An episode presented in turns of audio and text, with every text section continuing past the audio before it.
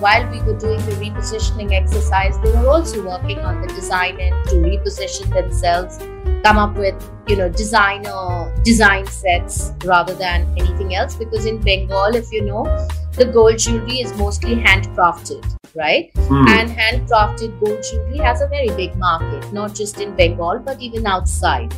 But he had this whole challenge of, you know, how do I change the perception of the people? Because people saw them as very middle of the road kind of brand. And second thing, like I said, they were only very well known in the astral gem segment.